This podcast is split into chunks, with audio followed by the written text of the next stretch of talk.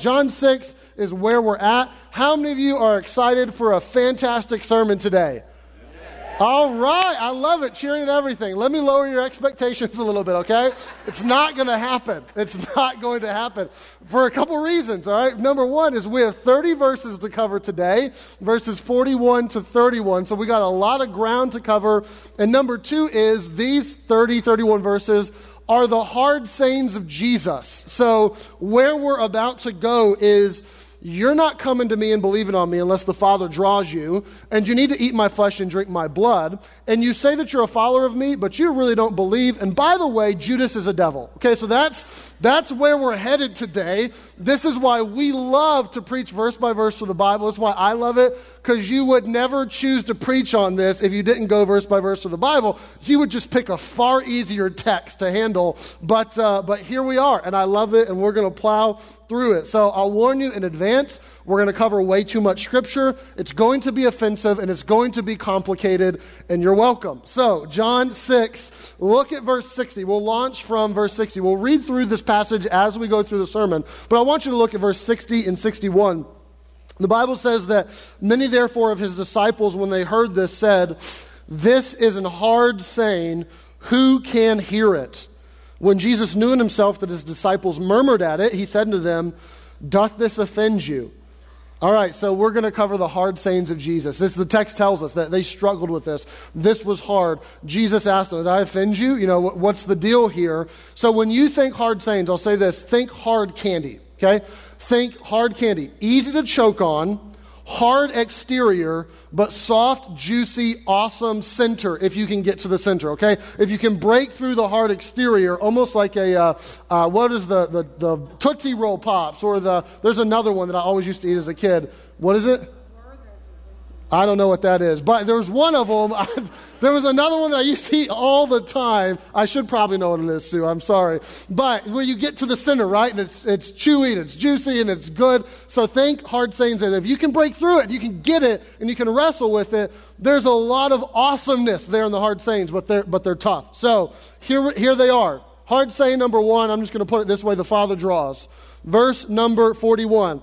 Where we last left off, so I'll say this first, where we last left off, was in verse number 40, where Jesus said, I am the bread come down from heaven. And you need to savor me. You need to partake of me. I'm who you need. It's a bombshell of a statement that Jesus says, I'm not your meal ticket. You don't need physical bread. You need me. I'm the bread come down from heaven. Verse 41 says they begin to grumble. So the Jews then murmured at him because he had said, I am the bread which came down from heaven. And they said, Is not this Jesus, the son of Joseph, whose father and mother we know? How is it then that he saith, I am come down from heaven? So they begin to, to grumble, to murmur at this. What does it mean that they murmur? It means that they didn't get it. Jesus, what? You came down from heaven. We know your mom. We remember the day you were born. Jesus is kind of in his hometown area here. What, huh? I, I don't understand. So it means they didn't get it. It also means they don't like it that, that they both don't get this and don't like this. And Jesus says in verse 43 Murmur not among yourselves. Stop murmuring. Stop complaining about this. Here is the setting. We'll see in a minute that Jesus is in the synagogue, and the murmuring probably was audible, would have been almost something like a, a, gasp or a boo or them disapproving of what he's saying when he says, I'm the bread come down from heaven. Verse 44, Jesus is going to say this no man can come to me except the Father which has sent me draw him, and I will raise him up at the last day. So, the reason you can't get it and the reason that you don't like it is because you can't until the Father draws you. So stop the discussion and the murmuring. It's not going to help you. This is something that is echoed all throughout the passage. We saw last time we were together in the, in the beginning of John 6 37 that Jesus says, All that the Father giveth me shall come to me. Jesus is going to say in John 6 65, here in just a few moments, Therefore said I unto you that no man can come unto me except it were given unto him of my Father. Now, we'll understand what that means in a moment, but let's keep moving because he's going to add some, some clarification, some color to this. Verse number 45, Jesus is going to explain a bit of what does the Father draws. What does that mean? How, how, do, how, are we supposed to interpret that? What does his drawing look like? How, how could we make sense of this? He's really going to tell us. It's written, is it, is it written in the prophets? And they shall be all taught of God. So Jesus quotes the beginning of Isaiah 54 13, that phrase, they shall all be taught of God. And he says, My drawing is God teaching. And here's a little bit of what that means. Every man, therefore, that hath heard and hath learned of the Father cometh unto me. So God's drawing is the voice of God coming to someone, someone responding to that, seeking and learning. This is why it's not uncommon for me to say in my preaching if God's speaking to you, respond. Now, that's very subjective. That's, how, how do you measure that? How do, how do you uh, put parameters on that? That's very, that's very subjective to your own heart. But Jesus is saying that the Father draws through coming to you and speaking to you and respond to that, learn. So, if you're saved, you know what I'm talking about. I'll put it that way. You know what it's like for, for God to speak into your own heart, not audibly, but for Him to speak to you. And you struggle to explain that to your unsaved coworkers or to your family and friends that don't know Jesus because you felt that and you know what that's like. Verse 46, he'll add one more thing to guard against mysticism to guard against someone taking this too far, that God spoke to me sort of line, here's what he says in verse number 46 uh, Not that any man has seen the Father, save or except he which is of God, he has seen the Father. So, so someone doesn't take this too far. Jesus goes out of his way to say that no one is going to get this direct, personal, mystical knowledge of God apart from me. I am the one that is one with the Father. I am the one that's seen the Father. I am the one that knows the Father. Me and the Father are one. And Jesus is the narrator of God. We've seen that through John's Gospel already. That Jesus is the, the image of the invisible God. That God is in person, in color, there, touchable. You can see what he thinks, how he operates, what's important to him. That you get a revelation of God from the life and ministry of Jesus Christ and from the Word of God. But you don't get this special revelation that God spoke to me and I heard it, so let me share my special revelation with you, right? You can take this too far, and Jesus is trying to guard against this. He's saying God draws and God speaks. But this is not to say that you're like me and you're one with the Father you've seen the Father. The point being, if someone comes to you and says, you know what, I got a special word of knowledge for you. God told me what, what His will for your life is. I'm going to tell you, I'm going to share it with you. I'm some sort of oracle or diviner, and, and I have this special revelation that He's only trusted me with, and now I'm going to share it with you. Run from that nonsense, okay? Get away from that. You can find God, who He is, narrated in the life of Jesus Christ, because He's God in the flesh, and in Scripture. And He does speak to you in a very personal way. He does, but that's not meant to be some sort of special revelation that you share with people. So, this as a whole is one of three hard sayings that Jesus is going to give. Now, why is this a hard saying and why do people choke on this? The fact that, hey, you're struggling to understand what I'm telling you, you're not going to understand it unless the Father draws you. This is, the Father draws by speaking to you. Why is this hard? Why and how do people choke on this? Here's why people choke on this. First of all, it's perplexing.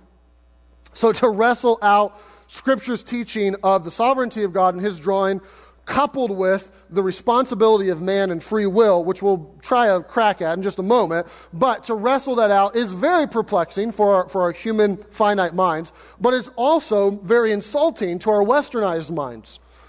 We generally are taught to believe that we're the master of our own fate, we're the captain of our own soul. We have this sort of operific sort of mentality that you can do whatever you want, just set your mind to it, set your heart to it, whatever you want to be, whatever you want to do, you can accomplish your dreams and goals and you can make it all happen. Just think positively and pursue it and do all of that, and you can overcome anything. And this rubs up against that. This rubs up against that where Jesus says, No, actually, you need the Father. This isn't just I'm the master of my own fate and the captain of my own soul. This does insult us and offend us a little bit, and people tend to choke on it for that reason because it's hard. And p- here's how sometimes people choke on this, especially Christian people. Understanding my audience this morning, there, there are probably two primary ways. One way is for people to, if you're a Christian and you love the Bible and you're trying to understand and wrestle with the hard saying, I don't want to choke on it, I want to understand it. One way is to pick up the flag of free will, which I would say, yes, please pick up that flag and wave it. It's clearly taught in Scripture. Is to pick up that flag and wave it to the exclusion of God's sovereignty and God's control and what Jesus is talking about here in John 6. Is to say, you know what?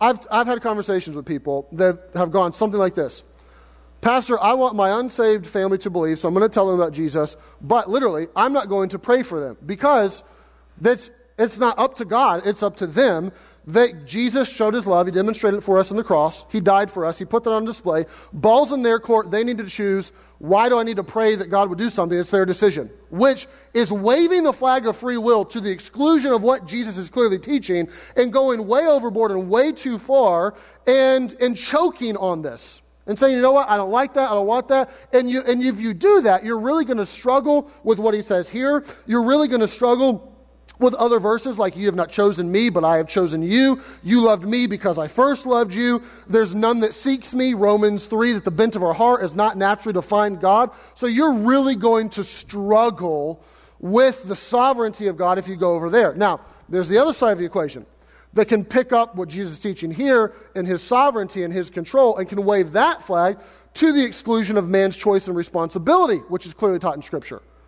That there is a choice to man, and what you choose is going to determine your eternal destiny. So that's a very serious choice. And you find Jesus saying that you should sign on the dotted line. You find him in John 5 saying that you won't believe on me. Not you can't, but you won't. You won't choose it. You won't do it. So you can't go over this way and say, you know what? It's God that chooses. He draws. He does this. So we have no control and no choice in the matter. Therefore, it's just God doing it. We're kind of, you know, robots and animatronics and, and whatever he says goes. We have no control, no choice, and some people will go even further than that. So if that's the case, and there's only a select you know, group of people that will believe Jesus only died for those, for those people. He didn't die for the sins of the world. And can go further and further and further and, and begin to obliterate the free will aspect, which is, which is choking on this, which is taking it way too far. And, and those will struggle to account for well, Jesus died for the sin of the world. Whosoever will may come. That you won't believe. Why won't you choose? Struggle with that. So, here's where you're at. Some of you are like, Pastor, I've been around church a long time. I pretty much understand what you just said, but you helped me zero. Others of you are like, can you repeat all that? I'm not exa- what are huh? What are we talking? This is why it's a hard saying, okay? What what did you just say? We'll put it on YouTube. You can go back and you can listen to it.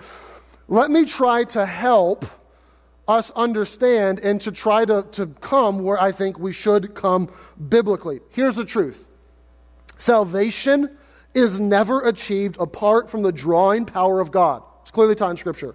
And it's never consummated apart from the willingness of humans to hear and learn from God. To choose one from the other will ultimately end in unbalanced, unbiblical theology. That is a quote from G.L. Uh, Borchert, which I agree with 100%.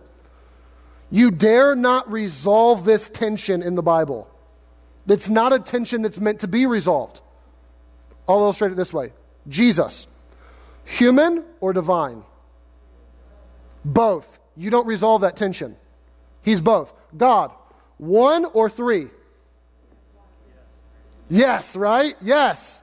Is he triune, Father, Son, and Spirit? There's, there's three persons in one God. How do you wrap your mind around that? You don't resolve that tension. They're both clearly taught in Scripture. When it comes to our salvation, do we choose or is God in control and God draws us? Yes, both. You don't resolve that. To resolve one to the exclusion of the other is going to hurt you and is going to end up in theology that's going to be messed up. The, these two truths are railroad tracks that run parallel to each other and they seem disconnected from each other, but the gospel train plows right down those two tracks.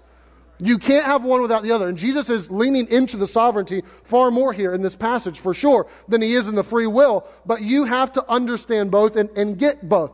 I'll try to help you know what you should do with this. A.A. Hodge, who was considered to be the prince of theologians, gave an illustration that's along the same vein, but on a different topic. And he said this Does God know when we are going to die?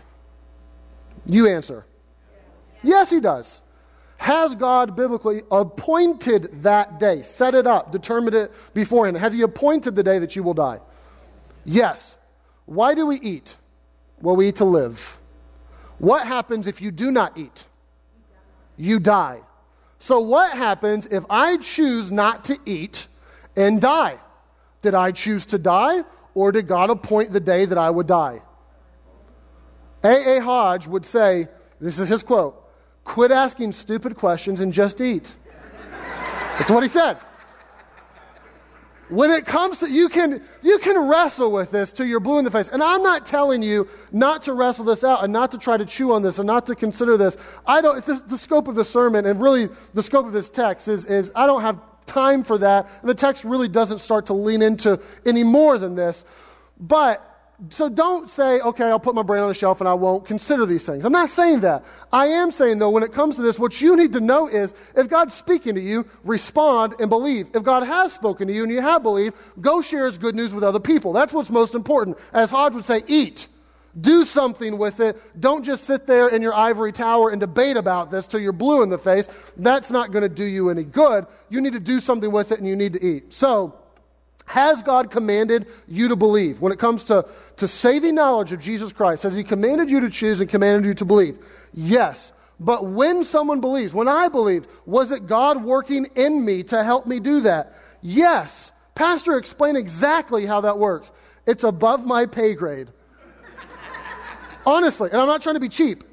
It is. Well, Pastor, that doesn't satisfy me. Well, that's why it's a hard saying. Okay? Don't choke on it. Just salivate a little bit, chew on it a little bit, see if it'll dissolve, and you'll get to a chewy center. When you do get to the chewy center, I'll tell you what you'll find is you'll find the grace of God, and you'll find that it's really, it's really your salvation is not about you and how good you are and all that. So it's about the goodness and the grace of God, and that's the chewy center that you'll find that I don't have a ton of time for. The hard saying number two: Eat my flesh, drink my blood. You say what? Well, that's what it says. Here we go. Forty-seven. Verily, verily, I say unto you, he that believeth on me hath everlasting life. I am that bread of life. Your fathers did eat manna in the wilderness and are dead. This, me, is the bread which cometh down from heaven, that a man may eat thereof and not die.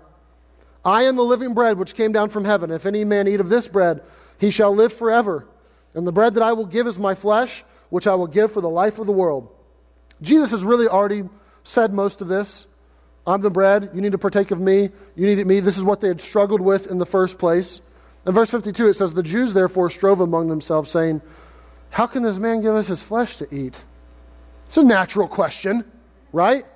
You said, Eat the bread. I'm the bread. That's my flesh. You want us to be cannibals, Jesus? What are you, what are you talking about? Verse 53. Then Jesus said to them, and he's just going to unload eat my flesh and drink my blood, like over and over again, which, if you're a vampire, makes a great life verse. But for the rest of us, it's kind of disturbing, honestly. Verily, verily, I say unto you, except ye eat the flesh of the Son of Man and drink his blood, ye have no life in you. Whoso eateth my flesh and drinketh my blood hath eternal life, and I will raise him up at the last day. For my flesh is meat indeed, and my blood is drink indeed. He that eateth my flesh and drinketh my blood dwelleth in me, and I in him. As the living Father has sent me, and I live by the Father, so he that eateth me, even he shall live by me. Jesus says over and over again to people who won't even eat pork, much less people, eat my flesh, drink my blood. Verse 58 This is that bread which came down from heaven. Not as your fathers did eat manna and are dead, he that eateth of this bread shall live forever. So, how do we understand that? What does that mean? right? You naturally read that and you don't get all giddy about it. Like, I want to write that on my, you know, wall. I'm going to put that on a plaque, a card, and send it to somebody. Like, you naturally read that and you say, huh? What does this mean? Well, I'll give you two verses to circle that will give you great parameters to understand what Jesus is talking about. The first verse is he's, he's about to say it in verse 63 is a circle 63 if you're in that habit because this will help you be parameter number one to get it. It is the spirit that quickeneth or makes alive. He just talked about eating flesh and, and receiving life. The flesh profiteth nothing. The words that I speak unto you, they are spirit, they are life. So, right after Jesus says this, he's going to segue into that verse to say, This isn't physical. The flesh profits nothing. This is spiritual.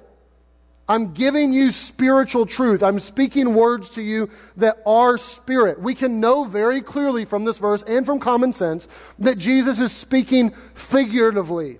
That he's not literally saying, you need to take a bite of me and you need to drink my blood, which is a pattern in John. If you've been with us through this series, we've already seen this over and over again. John 2. Destroy this temple and I'll raise it up again in three days. What? We've been building that thing for 46 years, Jesus. We're going to raise that up three days? No way. John 3. Except a man be born again, he cannot enter into the kingdom of God. What, you want me to go back in my mother's womb and be born again? How can I go back in my mom? That's not going to work out, Jesus. John 4. I have living water. Drink this living water. You'll never thirst again. I'm looking at you. You don't got a canteen, bro. You, where's your pitcher? You don't got any water to give me. How are you going to get water for me? You're going to do that over and over and over again. This has been the theme in John, where Jesus gives them words that are spiritual truths. They take them literally and completely misunderstand them and miss the point that he's saying. This is the same way. Eat my flesh, drink my blood. Huh? You want me to be a cannibal? No. It's, it's not designed to be literal. And we get this, okay? We say things like this all the time. We say, I devoured that book. Did you really eat the book? Like Jeremiah in the Old Testament? No, you didn't. You, what, what are you saying? I read it and I went through it quickly. Chew on this piece of information, right? Here's something, chew on it. Not literally, but figuratively. It, that lie was tough to swallow. We employ this sort of language even in our modern vernacular all of the time, and Jesus is, is not talking literally. And I'll say this because I understand that many of you grew up with a Catholic background. And it's not really my habit to point at certain denominations and denominational teaching, but I must on this point because many of you have this background. To take a figurative line of thinking and to turn it into literal, and then to take that literal interpretation and start to build doctrine off of it ends up being a very grave error. To which the Catholic Church has done. They teach transubstantiation, that when they take communion, that that that wafer, the Eucharist, that, that wine, when the priest says his blessing, literally turns into the body and the blood of Jesus, is what they would teach. Now, you can't see it turn, and if you did a DNA sample on it, there, you know, you're not going to get anybody's DNA, but it literally does. It's a miracle, which is taking this figurative language, but taking it literally, and then starting to build doctrine off of it, which is an error. We are taking communion today not because we're at eat my flesh, drink my blood text. It literally just happened to be that way. We planned communion months ago, and, uh, and we just so happened to fall on this text today, which I'm glad that we did. But know that at the end of the service, when we take communion, that's not turning into anything magical. It's just bread and it's just juice. And it's symbolic of the, of the body and the blood of Jesus, and it causes us to remember and to reflect and to praise his name and to worship him. But there's nothing magical happening in that moment. This is figurative language. I'll give you a second verse to circle to help you know what he's saying. So the first one is 63. Know that this is, this is spiritual truth. The second one is verse 51. I am the living bread which came down from heaven. If any man eat this bread, he shall live forever. And the bread that I will give is my flesh, which I will give for the life of the world. Now, what Jesus just said is bread equals life. What? If any man eat this bread, he'll live forever. Then he said that bread equals flesh. The bread that I give is my flesh. So bread equals life, bread equals flesh. Therefore, my flesh equals life, which is kind of at the end. My flesh is what I give for the life of the world. Bread equals life. Bread equals flesh. That means flesh equals life, is what Jesus is trying to say. Say, what does that mean? Well, it's beautifully profound and beautifully wise. What he's saying is, my flesh is the bread that's going to give you life. Okay, so what I'm about to say, you know, but you forget it because you live in an industrialized society. For you to receive life from anything you eat, outside of a strange mineral like salt, but just about anything that you eat, for you to receive life, it has to die. Plant or animal. For you to receive life from it, it, the bread, it, the meat, it, the drink, the juice, the, the grape, has to die for you to receive life from it. You can't eat without living. You can't live without eating, is what I meant to say. And everything you eat has to die. So, when it comes to eating bread, if the bread stays whole, you fall into pieces. If you're going to be made whole, the bread has to be broken into pieces, is a way you could say that. Right? So, if if the bread stays whole and you don't consume it, you fall to pieces, right? But if you want to be made whole, it has to be broken into pieces and consumed. And what Jesus is saying here is, I am the bread My flesh is the bread. My flesh is going to be broken, going to die, so that you can receive life, so that you don't fall to pieces, so that you can be made whole. You can take of me the bread, because I'm going to be broken for you, die for you. I'm going to atone for your sins. Now, that's a little bit complicated. It's admittedly a hard saying, but Jesus is referencing the gospel, his death, that he's going to die and to atone for our sins. Furthermore, he says in verse number 56, that if you eat my flesh and drink my blood, you dwell in me and I in him. So I'm in you now and you're in me, which we get this with our food. That as you consume food, that food becomes part of you. I, we have three children and one on the way. If you didn't know, surprise, there's another one on the way. But our two of my boys, they were born at 7 7, both, I think, right? 7 7 both. They don't weigh 7 7 anymore. They weigh 30 pounds, Cruz is now, I don't know what, but he went to 10 pounds and then he went to 15 pounds and maybe he's 18 pounds or something now. How did he get from 7 7 to 18? You say, well, you fed him. Yeah, you're right. If we wouldn't have fed him, he would have withered away. But as we fed him, that food became part of him. And he began to grow and to assimilate that into himself and begin to dwell in him and him with it. And it mixes together in some really awesome ways that our body does all of that. But now, and he'll continue to grow and to grow and to grow as he eats and eats and eats. And what Jesus is saying is there's a growth aspect to this that as you eat my flesh, drink my blood, as you, as you feast on me, then I'm dwelling in you and growing and becoming part of you. So there's, there's a gospel angle here, but there's also a growth angle here. But beyond that, there's also just this sense of, of you need Jesus to keep going. So meat and drink is what gives you the basic energy to keep moving through life. It's what makes you tick. A watch ticks because it has a battery to give it energy. You tick and can go through life because you eat and you drink, right? And Jesus is saying, more or less, feast on me. I will give you that, what you need to be propelled through life. I will give you that energy. And he says this in so many different ways throughout John's gospel that I am the one that will give you that. And we're all looking for something to give us that satisfaction, to give us that meaning, to make us tick some of us look for it in sexual activity. Some of us look for it in money. Some of us look for it in career success or material things or, or uh, relationships or the fact that somebody needs me. We all look for this, but Jesus is saying, make that me. Feast on me. Come to me. I will make you tick. I will help you grow. I, I will make you whole. I, am going to be broken for you. My flesh will be broken for you. My blood will be poured out for you. Uh, life comes from me. Come to me. Feast on me. It's, it's all pointing back to Jesus in a very spiritual, figurative way. So, properly understood, there's a sweet, sweet center to this hard truth. Properly understood, do you want to live? Well, he was broken so that you could live. And we praise his name for that properly understood. Do you want to go, grow? Well, come to Him, partake of Him. Do you want the basic energy to keep going through life? Let Him be your meat and drink. Feast on Him. That's what Jesus is saying. Admittedly complicated, but He's trying to draw you back to Himself for all of life, for all that you need spiritually to, to get through life and to enter into eternity. It's all in Jesus. And He's saying, partake of me. Last one. Verse 59. These things said he in the synagogue as he taught in Capernaum. And some of you thought I was joking when I said to lower expectations, and you're already like, I'm glazed over. That was, well, we're already five verses too many. Cut it off. No, we're going. Here we go. 59. He said as he taught in Capernaum. I think that's important.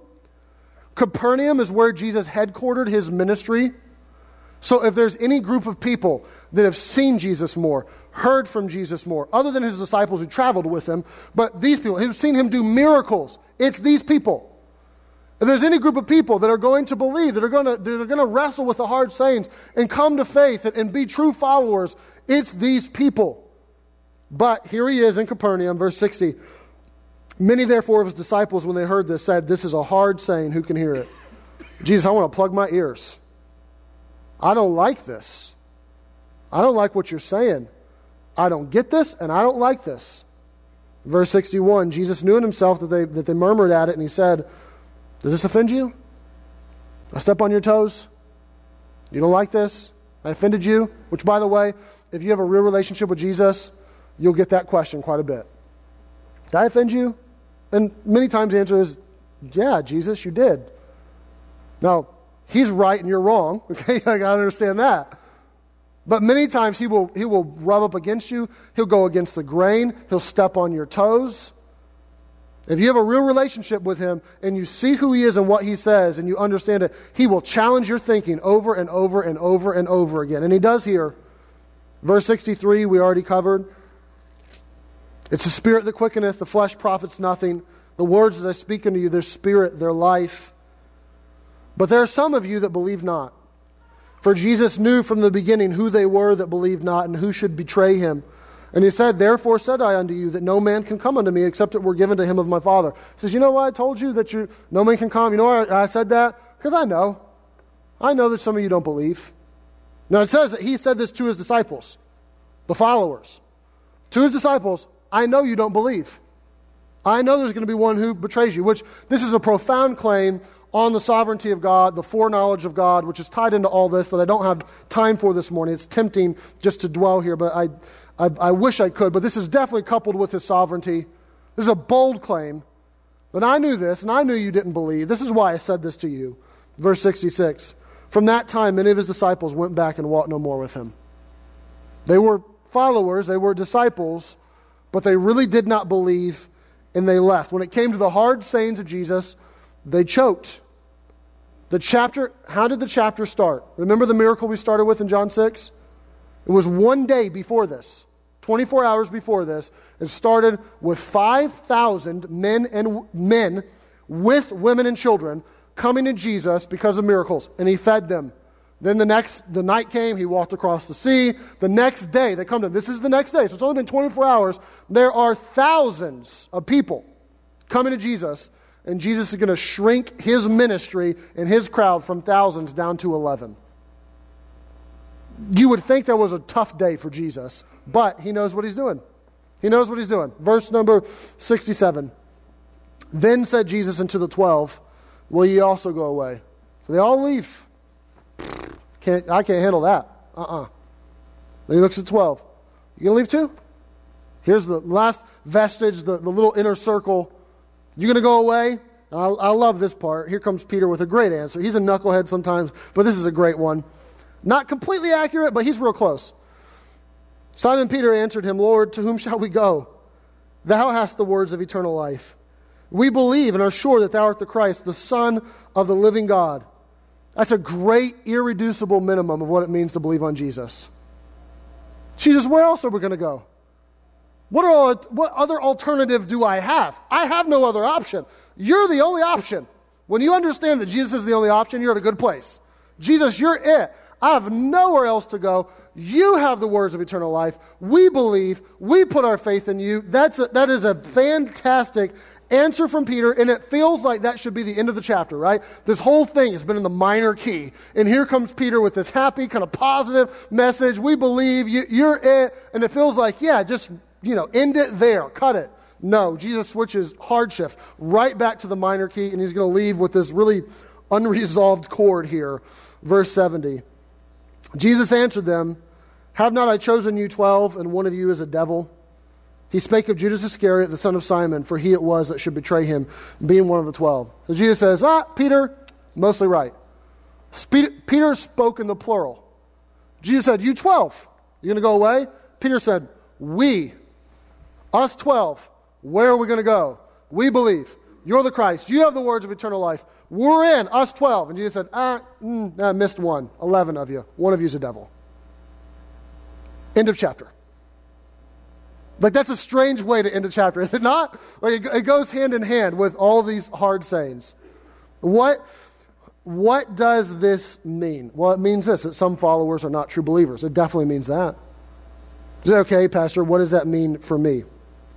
Here's what it means for you. I'm hesitant to say it this way, but I think we can say it this way. Jesus is, is almost scared, if we can say it that way, that there are going to be people that step up and say, I believe, I follow you, I'm a Christian, I'm, I'm on Team Jesus, but aren't really. And he talks about it over and over. He talks about the, the 10 bridesmaids who look the same, but five of them really get it and five of them really don't get it. He talks about the two houses. They look the same, but one's built on a rock, one's built on sand, one's going to collapse, one's going to stay. He tells them, There's going to be many of you that come to me in the last days. Say, Lord, Lord, we prophesied in your name. We did many wonderful things. We cast out devils. And I'm going to say to them, Depart from me, you workers of iniquity. I never knew you. Over and over again, Jesus talks about this. There's a rich young ruler that comes to Jesus. Jesus, I'm all out. I'm all in. I'm following you. Well, the Son of Man doesn't have anywhere to lay his head. You know that may be required of you? Oh, yeah. Um, psych. Not in. Here, your disciples, you're following, but you don't really get it. You don't really believe. Over and over again, Jesus does this. It's astonished at how hard he works to make sure, try to make sure that there's not false followers, that there aren't people that are professing to follow him, professing to believe on him, professing to say, I, I pray, I read my Bible, I come to church, I do all these things, I'm a Christian, I have a Christian pedigree, I grew up in church, uh, all of this, but don't really know him. See, Pastor, how do I know if, if, I know him? You got me a little bit scared now. You know, if all these people were supposed followers, but they weren't, what if, what if I'm that way? How do I know that I'm that way? I mean, I think I prayed a prayer. I did what the pastor told me to. VBS. I responded. What, what am I supposed to do? I mean, I, I don't know. I think the Father drew me. It was a long time ago. I don't remember exactly how I felt. Am I, am I really saved? How do I know this? Right? Because you don't want to miss this. You don't, it's very easy to say, I'm a believer. I'm here. Pat, raise my hand. I'm saved. I know Jesus. But not really. So how do I know if I have? Can I have a peace about that? Does it have to be a question mark? Well, it doesn't. You can know. Here's the illustration I'll give, and I'll end. You ever go to a, uh, a vending machine, snacks or soda or something, and you put your coins in, but it doesn't give you what you paid for? Ever had that happen, right? Why does that happen? You, you know, click, click, click, you put in your four quarters, but nothing comes out. You're obviously frustrated. Nothing comes out. Well, the reason is that one or more of those coins didn't drop. It, it, we call it the penny drops. If the penny drops, the product is dispensed, whatever that product is. And if the product isn't dispensed, then you get real frustrated and you shake it and you bang it. And, you know, how many deaths are there a year of people who have vending machines fall on them because they were so angry about their dollar candy bar or something? But you shake it, you bang you get frustrated. But why? I, I'm not getting the product, and the reason you're not getting the product is the penny never dropped. And when it comes to Christians, there are many supposed Christians. And I can't answer this for you, it's between you and God. But I know clearly from the teaching of Scripture in this story that there are many supposed Christians who say, I read my Bible and I pray and I'm putting in the stuff, but the penny's never dropped. You say, well, Pastor, how, how do I know if the penny drops? Like, what does that mean to me? Well, the product is released. The Bible's clear that if you're saved, certain things will happen that there will be dispensed in you certain ways of thinking, certain ways of living that are the product of true believing, saving faith. You're not saved because of that, but it's an indication that you are saved. That if the, if the, if the tree isn't bearing fruit, there's something wrong with the root, right? You say, okay, what's the product? Which is a great question. Pastor, I want to be sure I'm really a follower. I'm not a false follower. Okay, the penny has to drop. I know if the penny's dropped? The product's released. What product is released? There's a whole book of the Bible to tell you it. I would encourage you, if you're wrestling with that, and you're and you just you don't know, I would encourage you to read First John. Same author, different book. First John, five short chapters, and he tells you more or less throughout that whole book here are the birthmarks of a believer. Here's how you can know if you're born again. He gets to the very end of the book, 513, and he says, I wrote these things unto you that you, can, that you may know that you have eternal life. I wrote this so that you can be sure. Here's the product that's dispensed. Say, okay, I want to know the product now. Okay, I'll give it to you in 60 seconds. Here's more or less condensed version. You're getting 30 verses of hard sayings and a Cliff Note version of 1 John. You can thank me later, okay? We're done. Here's what he says He says, if, if you're a Christian, you will know by you submitting to the Lordship of Jesus. He puts it as you'll love his commands. That if you're a Christian, there will be, your heart will be inclined to love and desire and to want his commands and what he tells you to do, you'll do. What he tells you not to do, you won't want to do. That, that you will be bent that way, and non Christians are not bent that way. And you will actually, if you come to grips with who Jesus is, you will submit to his lordship, you will love his commands. He also tells you that you'll seek the lifestyle of Jesus, namely purity and righteousness. He says in 1 John 3 that if you're a true Christian, you won't have unrepentant, unbroken patterns of sin Will you wrestle with sin? Will you have things that are in your life that you don't like and, and, and confess your sin? Yes. But will there be these unrepentant, unbroken patterns where you just don't care and your sin means nothing to you and there's no conviction and there's nothing happening? He says, no. If you know Jesus, that won't happen. There'll be something happening inside of you. Then he says that a, a true believer shares the love of Jesus. Primarily loving Jesus himself, but also loving his children all your fellow brothers and sisters in Christ, that there's an inclination to want to be around them, to, to, a desire to be around other Christians, to love them, to spend time with them, your heart's inclined to them. This, frankly, is why we're retooling our whole group system to try to help fellowship and connection because it's a true biblical need of a Christian. But he says, if you know him, the pennies drop, the product will be released. What product? You'll submit to his lordship, you will, you'll share in his love, and you'll also want to seek his lifestyle. You'll want to live purely and righteously. You'll want to keep his commands. You'll want to be around other believers. You say, Pastor, I don't see that in my life. I mean, I try to put on a good face, but that's truly not a desire of my heart. You're not saved. And that, that's a bold thing to say. I'm not God. Okay, that is a little bit above my pay grade. But according to Scripture, if that's not in your life, there's a problem. So you have to wrestle with this hard question. It's, it's not fun to preach on this, but you have to wrestle with it. Am I truly saved? Am I really a follower? Because there are a lot of people that they said they were disciples, but they left. They pulled up stakes and said, No, I can't stomach this. I can't take it. I'm out. Martyn Lloyd-Jones said it this way Anyone who has any conceivable alternative to Jesus Christ is not a Christian. Peter said, Lord, where are we going to go? What are we going to do? Where else would we turn? There's no other alternative. It's only you. You have the words of life. So, if you have never believed, I would ask you this Is God speaking to you? Respond today, right here where you sit. Talk to Him, pray to Him, put your faith and trust in Him, and believe on Him. If you have responded, if you have, are you okay with Jesus stepping on your toes? Are you okay with Him saying hard things? Don't try to resolve the tension between His sovereignty and free will. Thank Him for, for giving His body for you, for being broken for you, and worship Him this morning. Pray with me.